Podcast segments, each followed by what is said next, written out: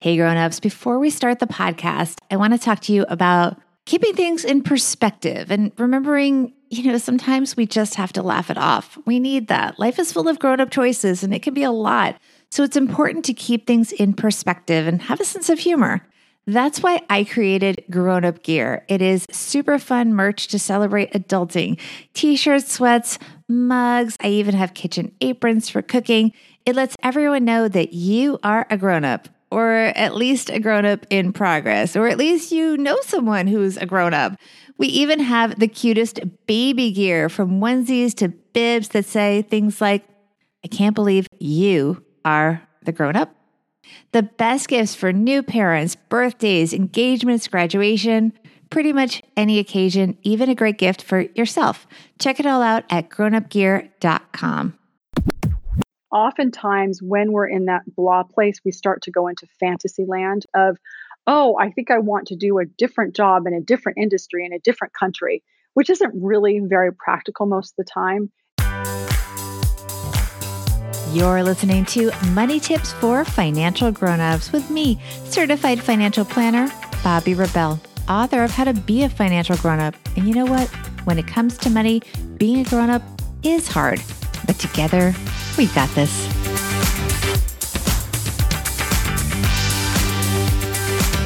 Welcome, grown-ups. Very excited to share the second in our grown-up career mini series that started last week with Deborah Wheatman of Careers Done Write. This week, I'm so excited to share my interview with best-selling author and host of the Disrupt Yourself podcast, Whitney Johnson. So I invited Whitney back to the podcast because she has a new book out. It's her fourth one, guys.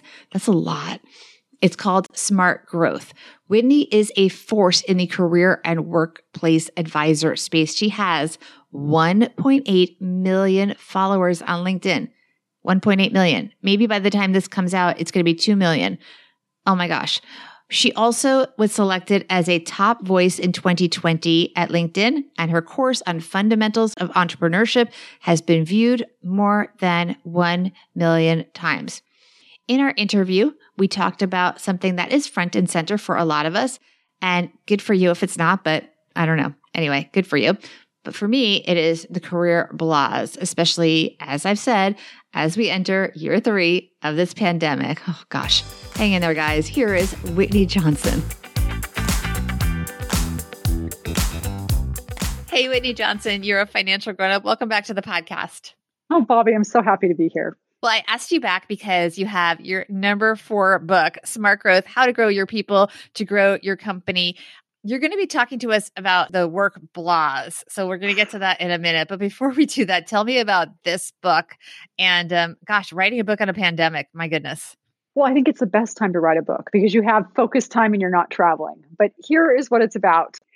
I've written three books prior to that. And the last two, one was called Disrupt Yourself, the second one was called Build an A Team. And in those books, I had something called the S curve of learning, kind of in the background. It was a supporting actor. And people kept looking at it and calling it out and saying, let's talk about it. And basically, what it does is it gives you this simple visual model of what growth looks like, of what it feels like. It was always in the background. I said, we need to write a book so that people can have this front and center and understand okay now i have this way to think about the emotional arc of growth so that's what this book is about is giving people a map to grow and we all want to grow but the truth is as i kind of said you could hear it in my voice at the beginning of this interview it's really hard. We're going on year three here. A lot of us have the blahs when it comes to work. And that is something that you do address in the book, Smart Growth. Mm-hmm tell us first of all i mean how common is it? It's and we kind of think but whatever level we're at that it's kind of just us. Even the biggest bosses get this. I mean you know some vips yeah. and they yeah. definitely get the workplace blahs yeah so the reason you get the blahs is i want you to picture an s in your mind and you can you draw it with your hand sort of left to right a line where you get the launch point and that's where you start something brand new and you don't know what you're doing and you're trying to figure it out and it's overwhelming and exhilarating and all those important things. And growth initially feels very slow, even though it's fast. But then you put in the effort and you accelerate into what I call the sweet spot. And this is the place where it's exciting and exhilarating and it's hard, but not too hard, easy, but not too easy. And this is the place where growth not only is fast, it feels fast. But then, and now we're coming to the blahs, you get into mastery. And mastery is this place where you're, I'm at the top of the mountain. I am the king or queen of the mountain. But the problem is, is that because you have figured it all out, you're no longer learning, you're no longer enjoying the feel good effects of learning, you can get bored. And so if you don't do something new, you're going to either potentially self sabotage, you're going to get complacent or have to go somewhere else. And so enter the blahs, this feeling of I'm really good at this, but I feel like I can no longer do it. So relevant these days, and something I think so many of us feel so often. So, how do we know where we are on that S curve? Because I think you can get the blahs at many different stages. And then how do we get out of the blahs, mm-hmm. especially mm-hmm. when it feels like we're just sort of home alone? And there's a very thin line between, you know, sort of like, ooh, we have our privacy, but then it's a lot of isolation. So, you know, you're kind of put on a big face when you have that Zoom meeting, maybe even turn your camera off these days more and more. And then you get off that and you're just still home. Mm. Blah, blah, blah. It's an interesting predicament. And what I would say is that when you're on an S curve of learning and you're at the launch point, you don't always know is this the fact that it's the wrong S curve and therefore the blahs, or if it's the right S curve, but you're just don't have momentum yet and you need to persist. And so, one of the things you want to do when you're at that launch point is ask yourself questions like, is this something that I is in sync with my identity, in sync with my values, in sync with my why. And maybe I'm just burned out because I think the blahs right now can also be I'm just burned out and I need a rest, I need a break. But if all those questions are, yes, I actually really like doing this, but I just need a break, then you want to stay on this curve and find a way to rest and reflect. And there's a wonderful quote by uh, Tiffany Shlain, who wrote a book called 24 6. And she says, What if we thought of rest as technology? Because the promise of technology is it makes our life more efficient and more productive. And if we're willing to rest, that will also make our life more efficient and more productive. Do you have any practical tips to kind of decide where do you even begin? Start assessing what do I like about what I'm doing currently. Um, mm-hmm. There's going to be lots of things that you do actually like, and what don't I like. Start having lots and lots of conversations with people about what do I do well what are my superpowers? What do people compliment you on? Because in those compliments, there are going to be lots and lots of clues to what you do well and what you might want to do next. Oftentimes, when we're in that blah place, we start to go into fantasy land of, oh, I think I want to do a different job in a different industry in a different country, which isn't really very practical most of the time. And so you want to initially say, well, okay, if I've been a CFO for a really long time and I'm tired of being a CFO and I want to do something different, how about if I go be a CFO in a different town, or maybe I work as a CFO part time so that I can still put food on the table, but I can think about what else I might want to do, maybe working with startups. And then over time, that could move to a new S curve where you become um, you know the CFO or even the CEO of a startup because you've given yourself an opportunity to jump to a new curve but not just leap off without a parachute.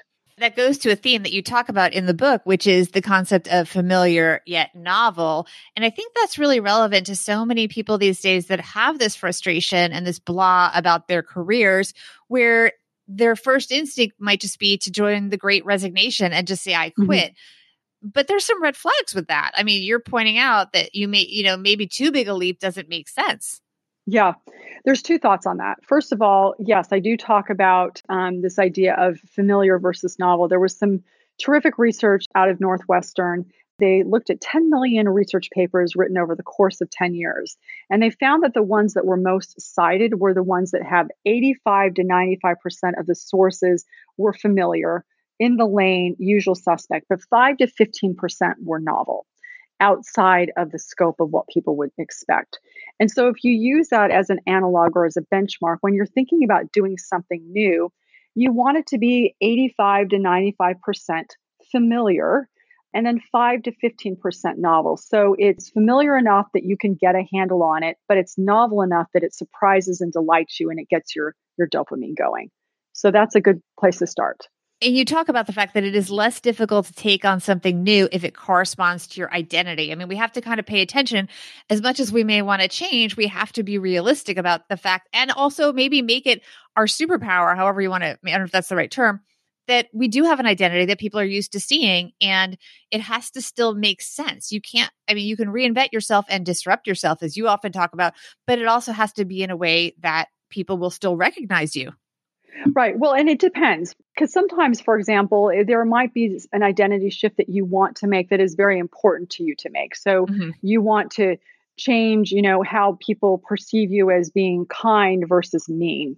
So in that case, it's an identity that you aspire to. But in this case, it's we would talk about it as being on brand, right? Is this something that people say, "Oh yeah, Bobbi is going to do something in the financial arena, right? You've got a new book coming up, and what's it called? Financial launching financial grown-ups. Right. So that's yes. in your that's in your lane. That identity works. But if you said, "Hey everybody, I'm going to write a book about dressage," right? Equestrian. people would be like, Whoa. What? Okay. Not sure what to do with that. You would have to do a lot of work to get people to say, I'm still going to follow her there. And what's happening is that when you want to jump to a new S curve, you are asking everyone else around you, in this case, a potential employer, to jump to a new S curve as well. And there's risk involved for them to do that.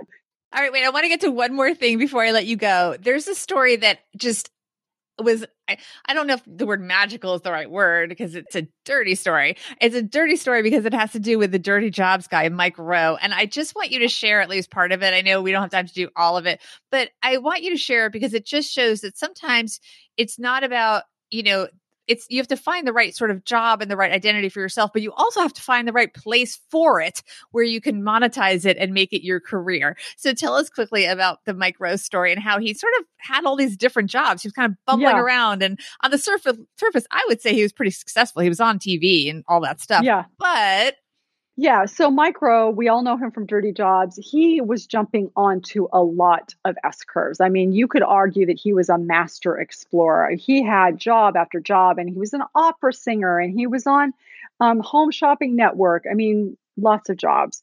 Well, he's now a radio, not a radio announcer, but he's on the evening show in San Francisco he gets a call. He's gone to yet another winery and he gets a call from his mother and says, "Winery representing another boring location to him. Yeah, for him exactly. that was boring. We yeah, would like, exactly. I would like it, but for him, this was not desirable. Not a desirable reporting assignment. Yeah. Okay, exactly. go on, Whitney. well, and, and, and nor to his mother, right? So his mother calls him up and says, "Hey, Mike." I think she said, Michael, when are you going to do a job that your grandfather can be proud of? He's over 90, he's about to die.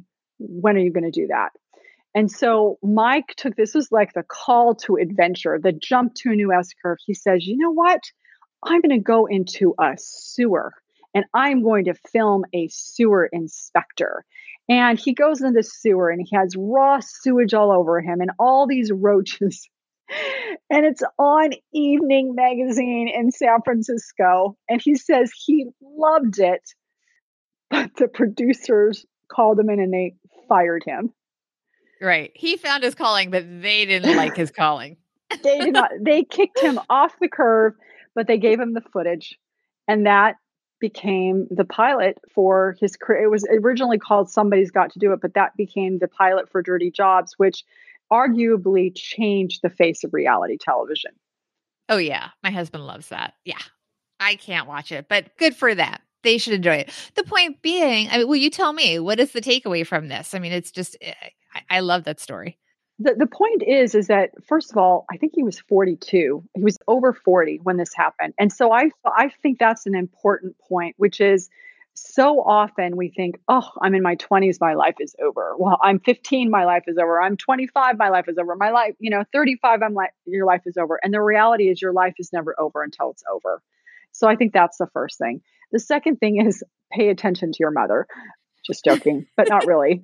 The third thing is that um, you're going to be on a lot of S curves, and many of those S curves won't be the right S curve. But if you're willing to continue to explore, you will eventually find the S curve that is the right S curve for you. And what I have found in my own life, and I think most of your listeners will find, is you don't, most of us don't really find our calling until we're in our 30s or 40s. Yeah. So much changes. So true. Mm-hmm. So true. Mm-hmm. Wonderful advice. Thank you for coming back. Where can people find out more about you and Smart Growth? Well, you can go to smartgrowthbook.com to find out more about the book. Um, I have a podcast as well. So you can go to Disrupt Yourself, the podcast. As you just heard, we had Mike Rowe on and he told the story much better than I did just now. Um, so those are probably the best two places. Thank you so much. Thank you, Bobbi.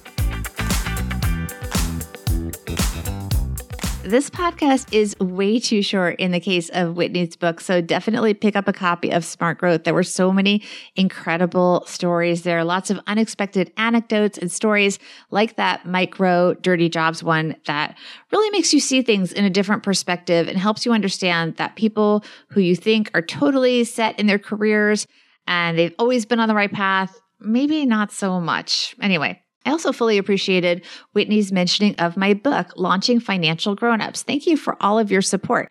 I know quite a few of you have already put in pre orders. DM me and let me know so that I can thank you.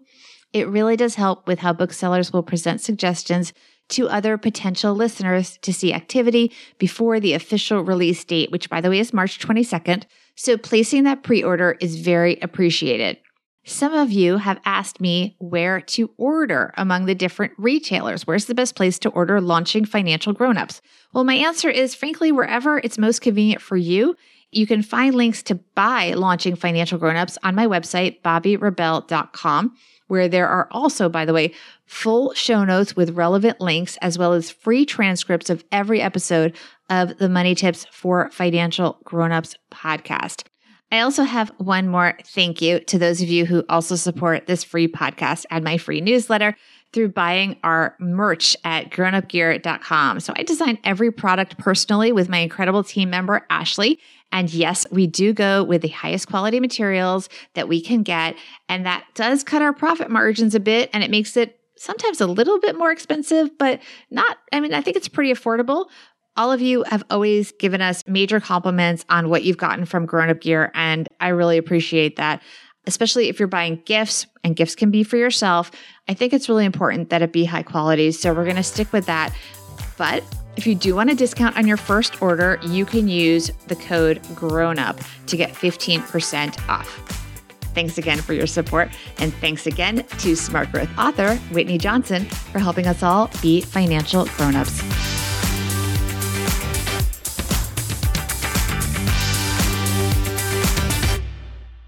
Money Tips for Financial Grownups is a production of BRK Media LLC.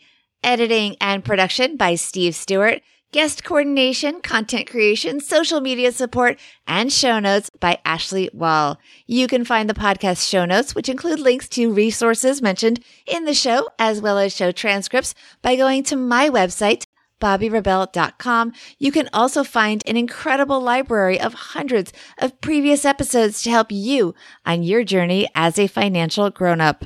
The podcast and tons of complimentary resources associated with the podcast is brought to you for free, but I need to have your support in return. Here's how you can do that. First, connect with me on social media at Bobbi Rebell One on Instagram and Bobbi Rebell on Twitter, where you can join my Money Tips for Grownups Club. Second, share this podcast on social media and tag me so I can thank you. You can also leave a review on Apple Podcasts. Reading each one means the world to me. And you know what? It really motivates others to subscribe. You can also support our merch shop, grownupgear.com, by picking up fun gifts for your grown up friends and treating yourself as well. And most of all, help your friends on their journey to being financial grown-ups by encouraging them to subscribe to the podcast. Together, we got this.